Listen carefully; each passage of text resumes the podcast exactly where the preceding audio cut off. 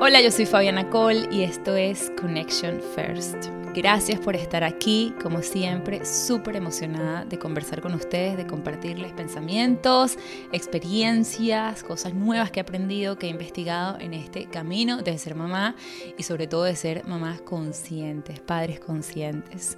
Vamos a conversar hoy algo que está muy relacionado eh, y bueno, va muy de la mano con el tema de em, esa relación con nuestros hijos que Creo que es uno de los temas que más me apasiona, de esa relación que estamos construyendo todos los días con nuestros hijos. Y mm, cuando la relación que estamos construyendo con otra persona es una relación donde las cosas están fluyendo y tú sabes lo que le pasa a esa persona y pueden conversar y conectar y esto y lo otro, todo es muy armonioso y, suena sencillo. Pero resulta ser que las relaciones con cualquier persona y, nuestros hijos no son la excepción, son complejas, son complicadas a veces.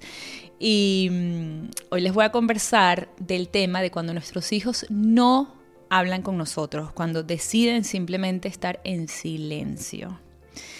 Y les quiero comentar primero estrategias que yo pienso que son útiles en esos momentos y después quiero conversar con ustedes acerca de la importancia de nuestro silencio y de respetar sus espacios y sus tiempos. Em, no sé a ustedes si les pasa, pero yo en mi relación de pareja ha sido un camino largo el entender justamente que no se tienen que resolver todos los conflictos y todas las situaciones enseguida. Yo era de las que me encantaba sentarme y bueno, pero hasta que no lleguemos al fondo de esto no me voy a quedar tranquila. Y a veces no filtraba y decía cosas y era como explosiva en mi relación, sobre todo con mi esposo, eh, en cuanto a no querer guardarme nada y decirlo todo y resolver todo. Y con el tiempo he aprendido que eh, a veces justamente lo que hace falta es tiempo para organizar nuestras ideas, para expresarnos de mejor manera y que a veces lo que necesitamos y lo que necesitamos darle a la otra persona es justamente tiempo, de no pretender que todo se resuelva enseguida. Pero cuando nos empieza a pasar con nuestros hijos, que ellos de repente están como más cerrados y, y yo pienso que considero que tengo una relación súper bonita y abierta con mis hijos, pero igual, igual pasa. Y muchas veces el problema está en asumir que es que está pasando algo, cuando muchas veces es que simplemente no quieren hablar porque, bueno, pues están cansados, porque tienen hambre, porque no les da la gana, y no por algo contra nosotras. Entonces ese es el primer punto del que les voy a hablar hoy, del cómo lograr no tomarnos personalmente cada reacción de nuestros hijos. Comienzo por aclarar que mis hijos tienen 7 y 9 años. Eh, la etapa, digamos, de cuando eran más chiquitos que el tema de expresarse estaba muy presente y les costaba, y yo creo que eso es un tema que nos pasa mucho, lo podemos hablar en otro capítulo, de cuando son lo que llaman toddlers, esos primeros años donde hablan pero no se expresan de la mejor manera, muchas veces buscan expresarse en actitudes y en comportamientos más que con palabras, esos son otros retos. Para mí ahorita, de mis hijos de 7 y 9, el reto es eh, conectar de una forma en la que podamos decirnos las cosas de la mejor manera, pero ya reconociendo que ellos sí se saben expresar, por supuesto, y es otro tipo de retos. Los retos son más de buscar la mejor manera de explicar las cosas, de tener las mejores conversaciones y buscarla. Sí, yo creo que es el buscar esa forma de decirles las cosas. Es una de las cosas que, que me dedica más pensamientos en el día a día, de la mejor forma de explicarle las cosas y de responder a sus preguntas que tienen millones todos los días. Eh, es algo que, que me ocupa bastante la mente y al que, al que me dedico a pensar de verdad. Y, y, ahorita ya la relación, bueno, como iba diciendo, es muy distinta antes, ahorita ya por supuesto se expresan, entonces ahorita me quería aclarar que me voy a dedicar a conversar cuando ya, digamos, pasamos esa parte retadora de los primeros años donde no se expresan del todo bien, y ahorita sí, se están expresando, pero ¿qué pasa cuando justamente asumimos que nos van a contar todo porque ya saben cómo, pero simplemente no lo hacen? Entonces el otro día fui a buscar a mi hijo de nueve, al más grande, y yo soy la más emocionada cuando tengo chance de estar él y yo solos, porque por supuesto, cuando estoy con mi otro chamo o estamos todos, la dinámica es diferente y, muchísimas veces, desde que los dos están en el cole, estamos todos, pues digamos. Entonces, cuando tengo una oportunidad de estar lo que llaman uno a uno con cualquiera de los dos, lo disfruto muchísimo. Entonces, tengo unas citas que a veces llevo a mi hijo más grande, lo busco en el colegio y es como que, wow, qué rico, vamos a tener hoy este tiempo nosotros y nos montamos en el carro, él me conversa, nos paramos por un café o almorzamos juntos cualquier cosa y yo lo veo en serio como una oportunidad. Entonces, claro, cuando él se monta en el carro, lo va a buscar y él, hola, hola. Oye, tiene nueve, tampoco es que es un adolescente, que yo me espero que en la adolescencia esto será más recurrente. Pero eh, entonces me pongo yo, empiezo. Y a donde voy es directo a mi curiosidad y a tomármelo como que algo pasó, porque no me está hablando, él se queda así, pero que no, yo como, ¿qué tal tu día? No sé qué, me pongo a hacerle preguntas, ¿qué hiciste en el momento del, del recreo? ¿Y qué hiciste? No sé qué, así como preguntas concretas que pienso que, que siempre me ayudan mucho cuando son preguntas concretas en vez de esas abiertas, ah, ¿qué tal tu día? Me pongo a hacer preguntas más concretas y nada, no logro sacar nada. Y tuve como este momento de, de, como que me iluminé en ese momento y dije, cállate, no le intentes hacer más preguntas. Él necesita tu silencio en este momento. Y le respeté ese momento. Y lo que hice fue que al rato, cuando ya casi que íbamos llegando al lugar donde íbamos, puse a hablarle de otra cosa completamente que no tenía nada que ver, ni era sobre analizándolo, ni preguntándole qué le pasaba, ni preguntándole qué tal su día, ni nada. Simplemente hablando de otras cosas y eventualmente, cuando nos pusimos a hablar de otras cosas, me contó lo que había pasado en el cole.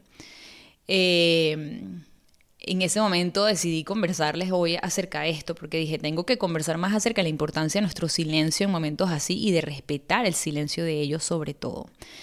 ¿Qué pasa? Nuestro ego muchas veces nos lleva a pensar que todo es gira alrededor nuestro y que lo que nos, no nos están diciendo es porque algo pasó, que es personal, que no se sienten en confianza con nosotros. Entonces nos los empezamos a tomar personal. Pensamos, algo les pasó, no me lo quieren contar a mí. No me está contando a mí lo que le pasa. Me está ignorando, me está, no me está respondiendo. Y todo lo vemos desde nuestro ego, como digo, y de nuestros deseos de poder controlar la situación y entender qué les pasa y querer saberlo todo. Cuando ponemos eso a un lado y respiramos profundo y decimos, hey, esto no se trata de mí, se trata de él o de ella, del momento que necesitan, del espacio que necesitan, del silencio que necesitan. Entonces, en ese momento, pienso que podemos poner, ponernos en sus zapatos de cierta forma y respetar eso. Y ahí, en ese momento de silencio, estamos abriendo el espacio de la conexión, dándoles lo que ellos necesitan. Hay unas formas, después de que pasa el silencio o cuando sentimos que es un tema de cansancio, que ya respiramos profundo, que asumimos que no es personal y todo, y aún así queremos lograr entender un poquito mejor lo que les pasa, si sentimos que se presta el momento, hay ciertas formas que les puedo contar de lograr llegarles a lo que puede estarles pasando, a las emociones que pueden estar guardando o a que nos cuenten un poco de lo que les pasó en ese día o, de lo que están sintiendo. Entonces el número uno que les cuento, que pienso que, que me resulta muy bueno, sobre todo quizás cuando eran un poquito más pequeños, pero igual todavía podría funcionar, es el del juego de preguntas y respuestas de sí, ¿no? Entonces tú le dices, voy a intentar adivinar y lo haces medio como con risas y le dices, voy a intentar adivinar qué es lo que te pasa. En un momento donde no es que te lo estás llamando a tu cuarto y de una forma súper formal, estoy hablando de que estás cenando, se están, como digo, tomando un café, están en el carro, ay, voy a intentar adivinar y te ríes, no sé qué. Entonces lo empiezas a plantear preguntas que piensas que son las que le puede estar pasando. Entonces pasó algo con un amigo. Ok. Eh, te sentiste... Eh, frustrado en el recreo porque no pudiste ir a la biblioteca. Eh, empezamos a plantear escenarios, y que nos respondan de sí, no, vamos de preguntas muy genéricas a preguntas más específicas. La segunda cosa que podemos hacer es buscar momentos de conexión como ese que les digo que conseguí en el carro con mi hijo de nueve años, donde le respeté el silencio y después busqué un tema random que no tenía nada que ver con el día ni con preguntas de nada, de qué le pasaba ni nada, simplemente busqué un momento o una conversación que nos conectara, algún tema que les apasione. En el caso de Matías le encanta, por ejemplo, Zelda ahorita tiene el juego nuevo, entonces es una manera automática en la que agarro su atención y me conecto con él súper fácil cuando le saco el tema, cuéntame qué es lo que vas a hacer este fin de semana cuando tengas el chance de jugar, o le pregunto un libro que está leyendo, una nueva serie que se llama este, Alas de, ¿cómo sería la traducción? Eh, es uno de dragones. En fin, si le pregunto algo de ese libro o le propongo ir a la biblioteca a buscar más libros de esa serie, entonces ahí también sé que es una manera de conectar con él. Entonces buscar otros momentos de conexión que no impliquen simplemente eh, el, preguntas de, de qué le pasó ni nada. Eso muchas veces lleva a que ellos nos cuenten qué les pasó.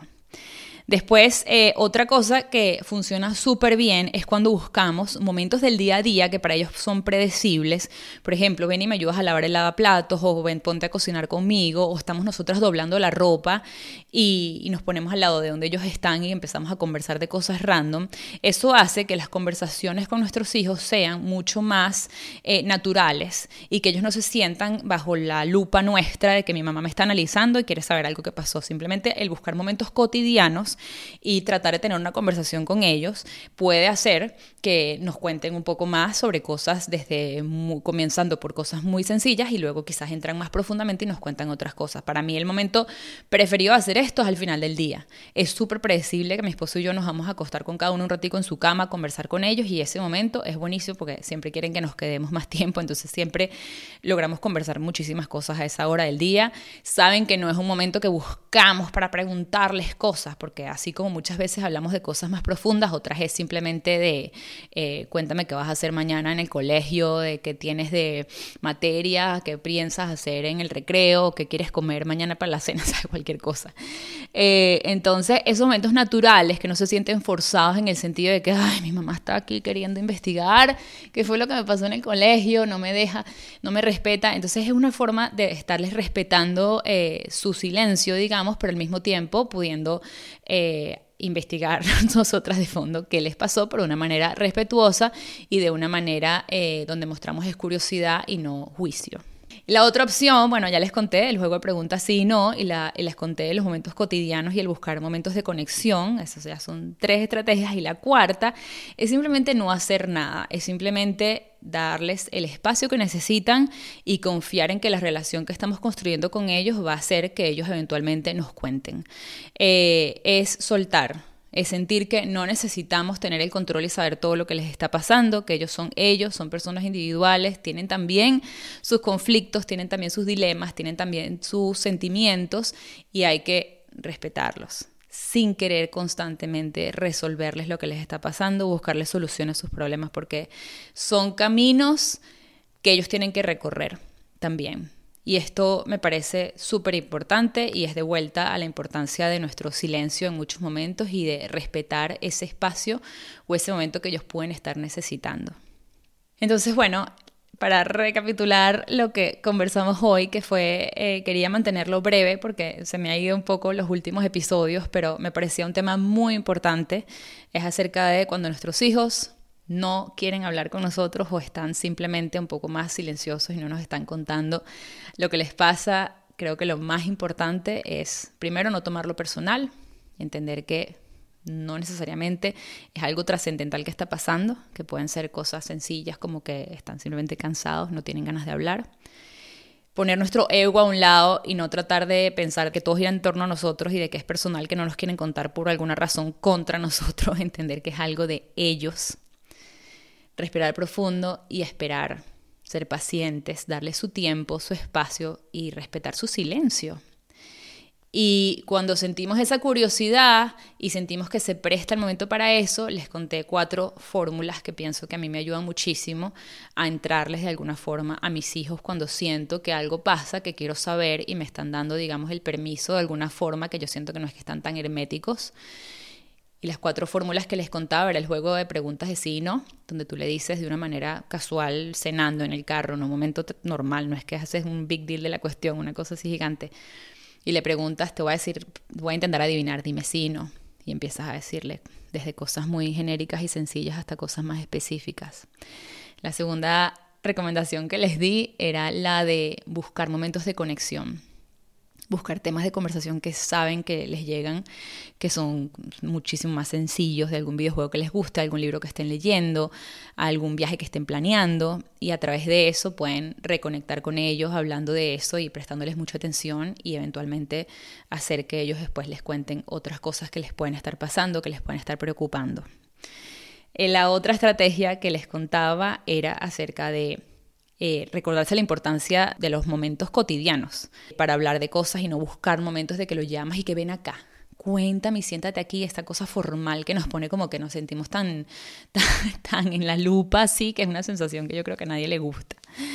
Y el último, y es el más importante, esperar. Simplemente confiar en esa relación que estamos construyendo, confiar en que ellos nos van a contar y en que queremos respetar su tiempo y su independencia y entender que ellos son personas individuales que tienen sus emociones, sus sentimientos y que hay que tienen que también recorrer esos caminos, como les decía, y, darles espacio para que sientan esas cosas, vivan esas experiencias y, y nosotros simplemente acompañarlos y confiar en que ellos saben que nosotros estamos ahí, que cuando nos necesiten van a venir. Entonces, bueno, son cuatro fórmulas distintas, todas, pero que pienso que nos pueden ayudar y, lo más importante, creo, de todo esto es la parte de no tomarnos nada personal, respetarlos y confiar en esta relación que estamos construyendo todos los días. Esta fue mi pequeña reflexión de hoy. Gracias por escucharme. Como siempre digo, estamos todos haciendo lo mejor que podemos con la información y las herramientas que tenemos y espero que lo que conversamos hoy haya sido útil.